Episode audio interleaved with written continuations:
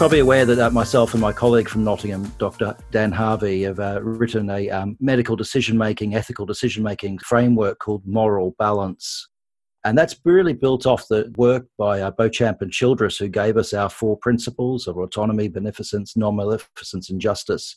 What's interesting for us is the fact that we, as medical students, as I said, all we need to do was spell the words. But if you read their actual book, The Principles of Bioethics, what you'll see in that is actually it's all about how you apply those four principles. And that's what our paper in the BJA education last year really sort of looked at. And we call that framework moral balance. I'm sure we'll talk about what that means as we go on.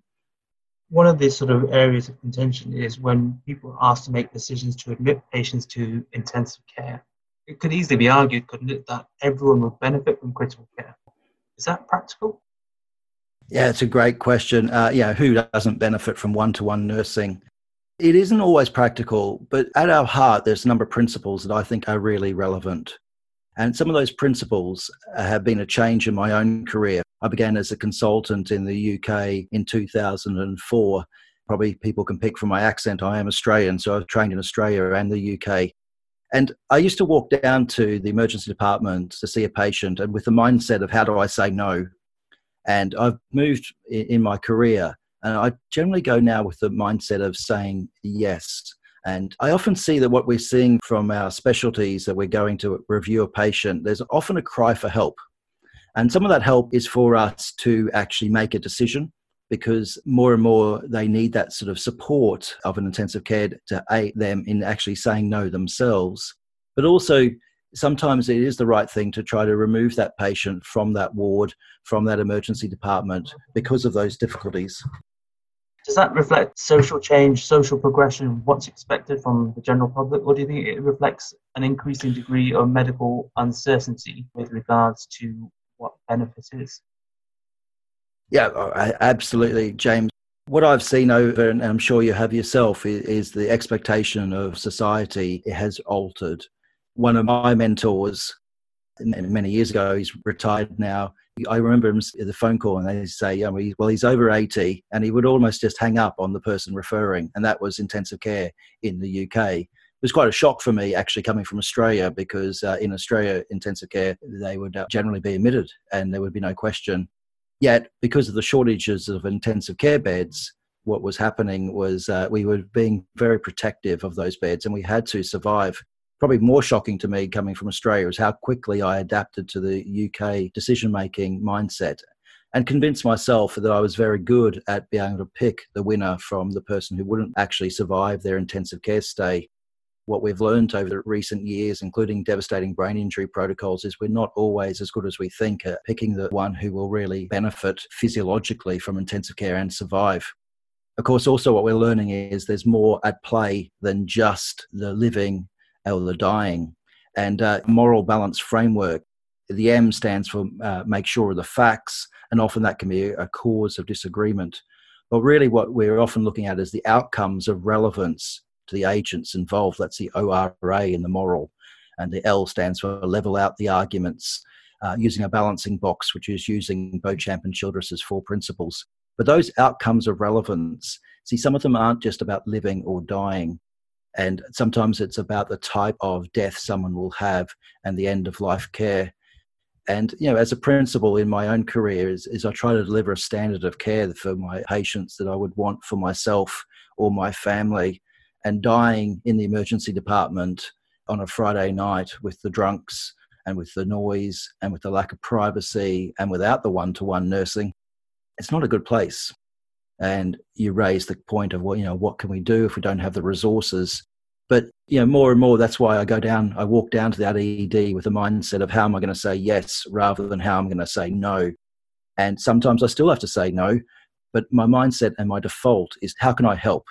And i think that's where intensive care is moving. And you can see this in the way intensive care doctors are rising within the hospital hierarchy into positions of governance and positions of medical directors because we go everywhere in the hospital and actually we are have that mindset of we can help and i really like that and i really admire that about our specialty we are the hospital's hospital when you're sick in the community you go to hospital but when you're sick in hospital you come to intensive care And that's what we offer. And we should be looking into ways that we do offer that.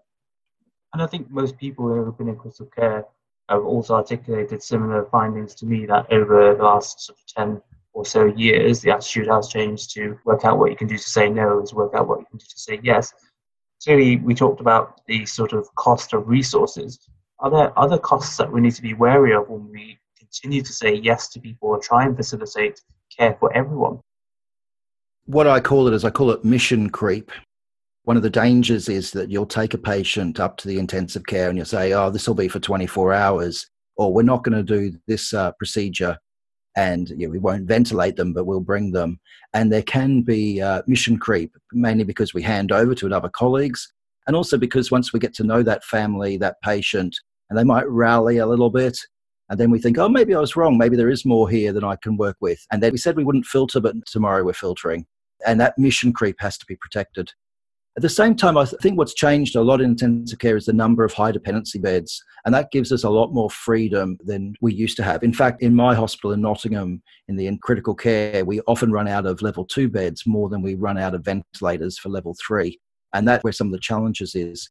But it also is an opportunity. Um, I've moved to the using what I call the yes but message uh, when I get a referral. So this is a patient where you really aren't sure, like they might have cancer, they're not very good. But there is that cry from help from the ward, and there's also you know that pressure. And this is where the outcomes of relevance are. There's pressure from the parent team to, take. And saying no really just sets you up at a loggerhead. The ward's not coping, the uh, parent team is emotionally not coping, and the family and the patient aren't ready for, for end of life care.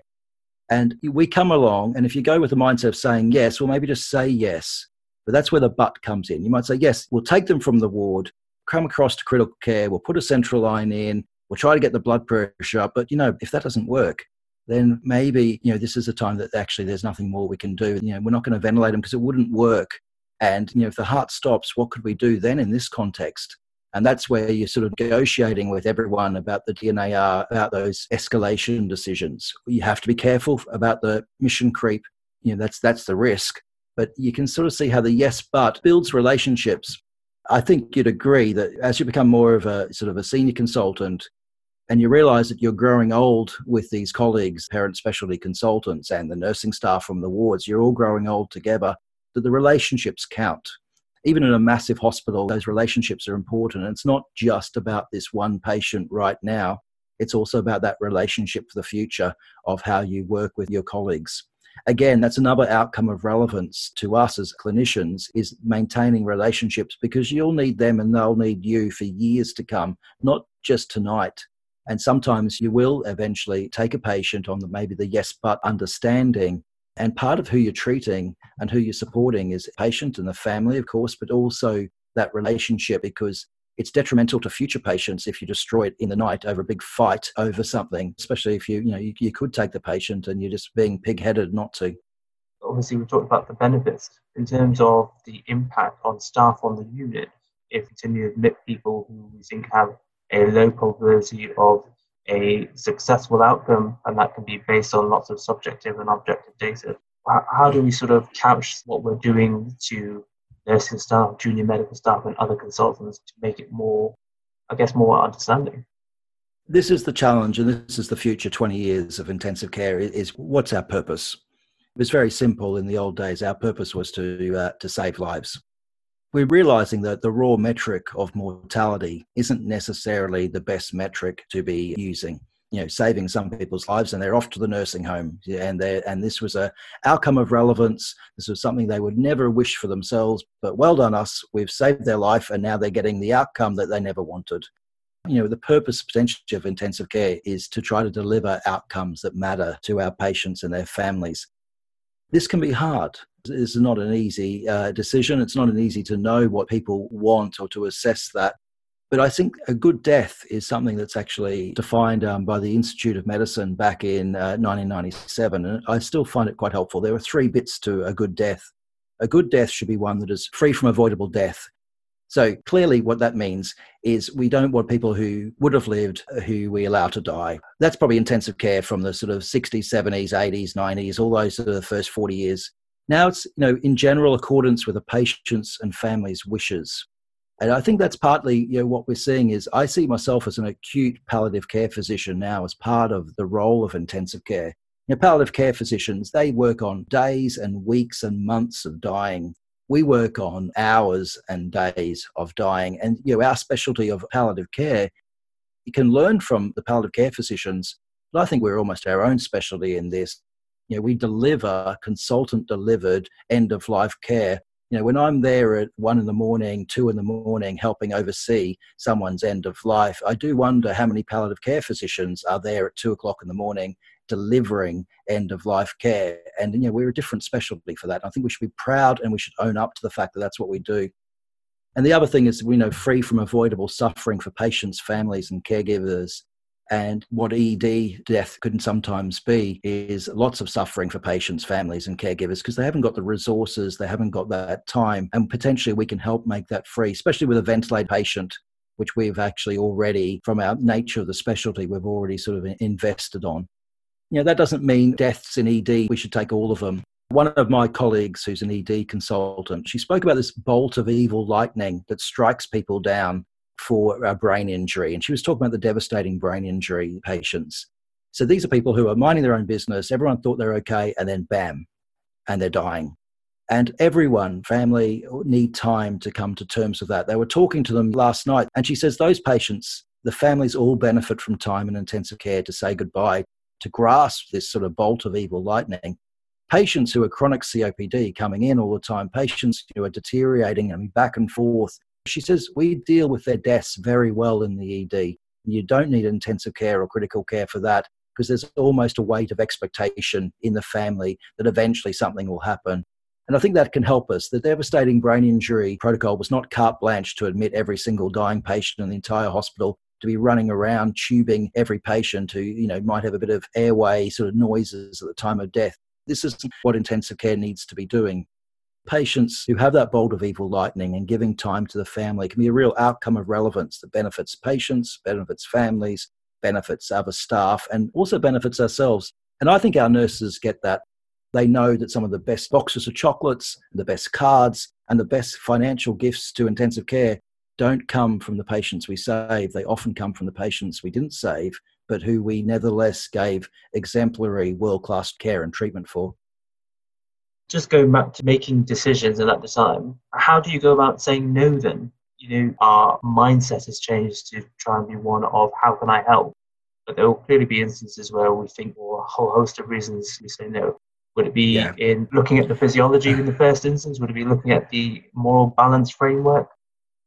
I'll quote one of my uh, more junior consultant colleagues who's taught me something. She actually said she looks for three reasons when she goes to a place to say no. And if she can't find three reasons, then she says yes. And I think that's a nice little thing. So you might say the physiology of the person can be one, and you know there might be cancer as another one, and it might be then something about the outcomes that they were deteriorating, and then you've got your three. The other way of saying no also is to protect ourselves with getting a second opinion. I can see that in the way we've changed our shifts in Nottingham. You know, we provide two uh, physical presence of consultants up to midnight every day of the week. One of the main reasons for that is to help with decision making. So you can get a two consultant opinion. We obviously, uh, often, if we're saying no, we generally have seen the patient, which is more often with the only consultant there in the evening and the night, and their own parent consultant may or may not have seen them for a little while. And that can help as well, is getting that second opinion from a colleague, and that helps protect you. One of my little sayings about intensive care and its future is uh, no unemployment, and yet just nervous breakdown the need for uh, intensive care is growing and growing and more and more in society say i don't want to die. I'm 90 and i play bowls and i think i need uh, intensive care. And you feel that pressure to say yes that goalposts are, are getting wider and wider of what we're actually letting in each time. And that demand for intensive care it's great for careers because there's plenty of jobs and there will be for 20 30 years. No one is saying we should do less to people. Everyone's saying we should do more what we need to be able to do is survive it and not have nervous breakdown, not have burnout. And one of the key ways we can do that is to actually support each other and supporting each other in decision making. That's the bit that wakes you up. Did I make the right decision? Not did I use NORAD? Did I use the right drug? It's often those decisions that wake you up at night that make you wonder whether you made those. And saying no is a hard one. But we still should say no and we still should say limits. I'm not prepared to give up and become like some uh, of our colleagues across the pond may do, where intensive care is just a way of, you know, making money. And as long as the insurance goes there, we keep um, treating and, you know, we never make decisions because we just say yes, yes, yes. And I think therefore I go back to my yes, but opening the doors of intensive care without walls, all those concepts are the expansion of intensive care. But there is a but, and we need still to make decisions the more balanced framework that you and Dan Harvey have proposed does cover the four Beauchamp and Childress principles of autonomy. The terms I hear more often are best interest and futility. Do you know how you would sort of fit those or restructure those to fit into your framework? M's make sure of the facts. Now, what we often find when we have disagreements with um, parent specialties, particularly, is there's a disagreement of facts the hematologist thinks that this chemo will cure them. We think they're in multi-organ failure, and there's not a you know that that statistic of uh, you know 60% survival with that chemotherapy regime may well be true in a well patient, but is no longer true in someone with multi-organ failure. And and that's part of the disagreement. Then immediately about the facts that are at play.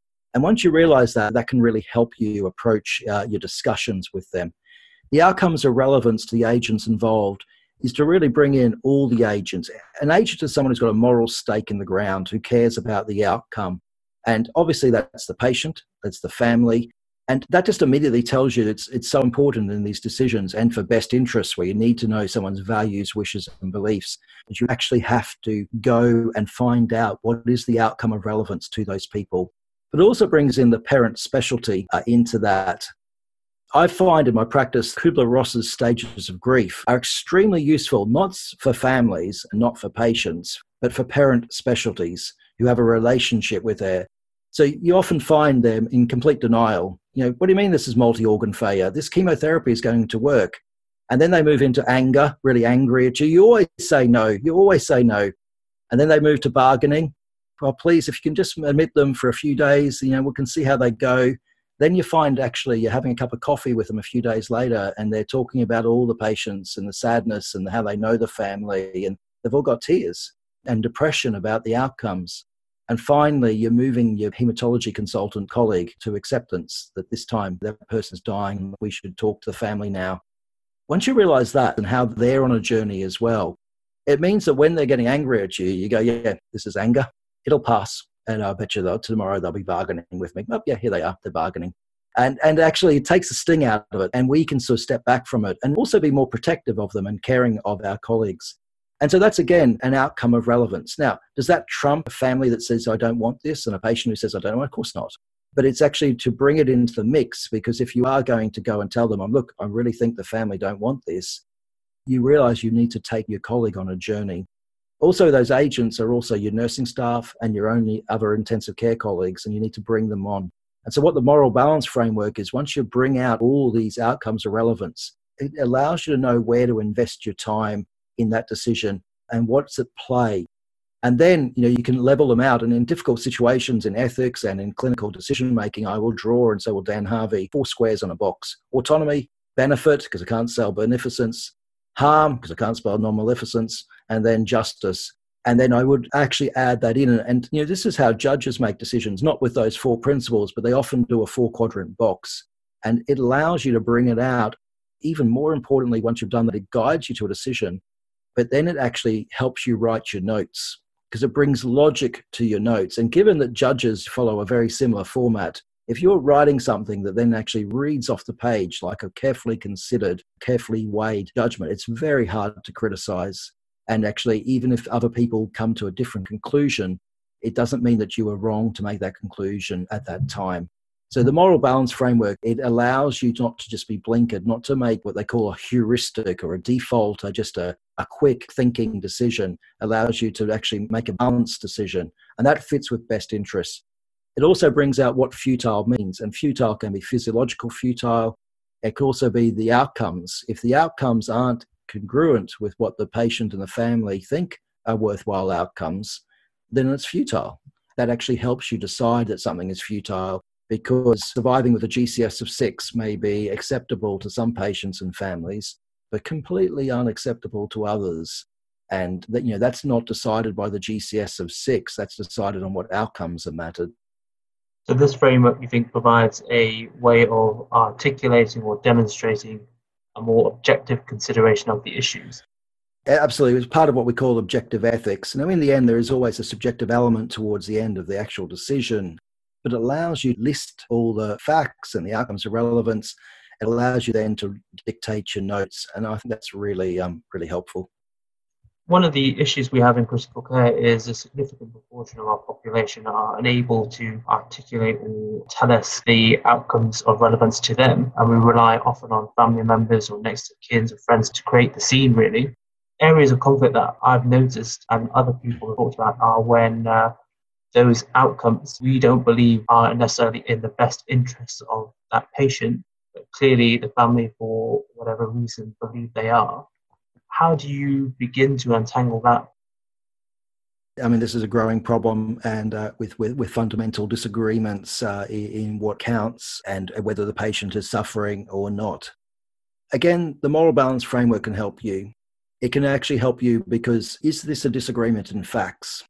And it may be because you think the patient's going to die, and the family, because of either their own strong beliefs, which can be religious or may not be religious, think they're not is a fundamental question of fact, and you're not going to um, be able to cope with that. Classic example for me, and using a non religious argument, is the mothers of young adults or even sort of a bit older adults who've been severe mental disability, who've been cared for their entire life. And you go to that mother and you tell them you think their son or daughter is going to die because of what's happening. And they've heard that they're going to die 10 times already in the life of their child. And do you think you're going to make any difference by going up and wasting your breath and saying they're dying? No, this time it's happening. Until that mother can see for herself that her child is dying, it's impossible to. And, and why would she believe you when 10 other times other consultants have told her the same thing and been wrong? And so that's a classic example where the facts are in complete disagreement. And you're not going to get past that. And it's potentially useless to start talking about quality of life at that moment while you haven't even got past the disagreement on facts. Then you can work to other cases where you talk about the outcomes of relevance. And that's when you can sort of start to unpick that. But you need to have actually agreed some of the facts then, and then you can move the family there. I've seldom regretted giving more time to families. A lot of times in intensive care, time fixes everything and actually it's important to allow that to the family to have that time. You know for you it might be obvious days ago but for the family it can be less so. That doesn't mean that you sort of give carte blanche for sort of forever times and you are trying to move the family to acceptance if that is the inevitability what they're facing with. And you know i think you can achieve that with consistency in who speaks to the family. Not telling the family every single day like, you know, one person says one day they're dying, the next person says another, but they're dying, and the third day someone says they're dying. Sometimes repeating it over and over again doesn't help, and you're almost better to say, right, we'll talk on Friday and give a little bit more time when I'm back, because otherwise they start to feel that everyone is against them, and that actually can undermine things as well. It can, of course, get to the stage where you're, you're looking for legal solutions and the court of protection. But what we've seen in many ways, while there's some life and while there's some hope, and while the family think that the benefits are outweigh the suffering, judges are very reluctant to use ourselves as intensive care doctors and nurses to make a decision of benefit versus suffering. So, in many ways, the message I've learned from the court that the family decide whether they're suffering. And if the family think the benefits outweigh the suffering, it's going to be very unlikely a judge is going to go against that. So, we then have to work with the family even when that conflicts with the principle that doctors, physicians, and nurses staff shouldn't provide treatments they feel are wholly inappropriate. Yeah, and that's one of the huge challenges. And many of you know, our colleagues around the country have been in that situation for months and months, providing treatment that they think isn't appropriate, isn't beneficial. And that's one of the burdens of intensive care. Luckily, it's actually uh, less than we think. We shouldn't be sort of fearful of, of the rare cases that cause that. We need, we need to support each other in those rare cases. We need mechanisms, potentially from the faculty and from Intensive Care Society, of when to go to court to help step us through this, because I think it's coming more often. But at the same time, we shouldn't panic. I also think we could do more for cultural awareness. I, I saw a statistic, but that by 2050, we'll be one of the most diverse countries in the world. And learning to celebrate that diversity is really important more cultural awareness will help.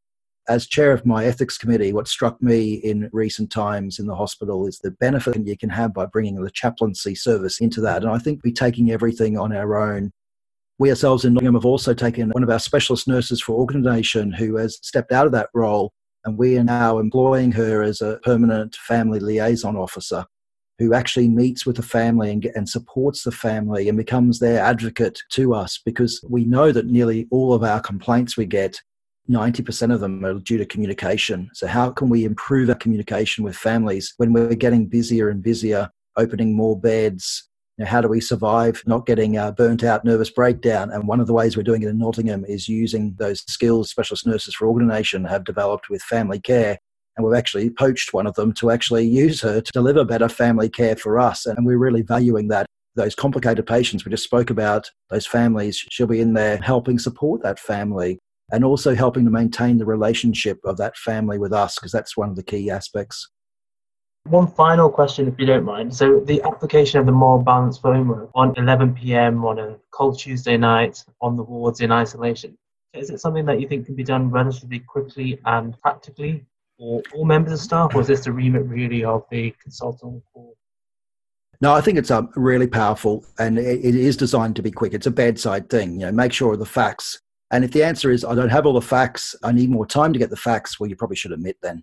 I will say that one of the things I rage against, and many intensive care doctors do, is that concept of full escalation that's written in the notes when people, you know, a medical sort of team will write full escalation. And I think we as a specialty need to destroy that as a term because that is so unhelpful. So, bit tongue in cheek, I'll share this, which what you could do. So, when the cardiologist uh, sort of says, you know, they're for full escalation and in the notes and it's 11 p.m. and you're on CCU and that's all you can see is that, ring them up and ask them, okay, I see you there for full escalation. Have you, uh, they're going to have an angio. I go, what? No, no, no, they don't need an angio. What about, well, balloon pump? No, no, no, they don't need balloon pump. What about a heart transplant? Do they need a, can we have a heart transplant? No, what are you talking about? Then you go, so they're not for full escalation, are they? And the alternatively for the surgeon, when they've written full escalation, you say, say, okay, you ring them up and say, okay, you see this full escalation. Well, I've booked theatre for you, but they don't need surgery. Well, hang on. You know, they're for full escalation. I booked theatre and I've told the family they're going to have an operation to save their life. Let's get some revenge back. And I think if we do that, they'll very quickly start to realize full escalation is not something they want to write in the notes. They should write, if they're actually treating us like actually a specialty, which we are, is if deteriorates, please get an intensive care consult to see what they can offer. Yes, that may mean we may have to attend more consults, but I'd rather see a few more consults than have this throwaway full escalation at 11.30, 1 a.m. You're the only one there.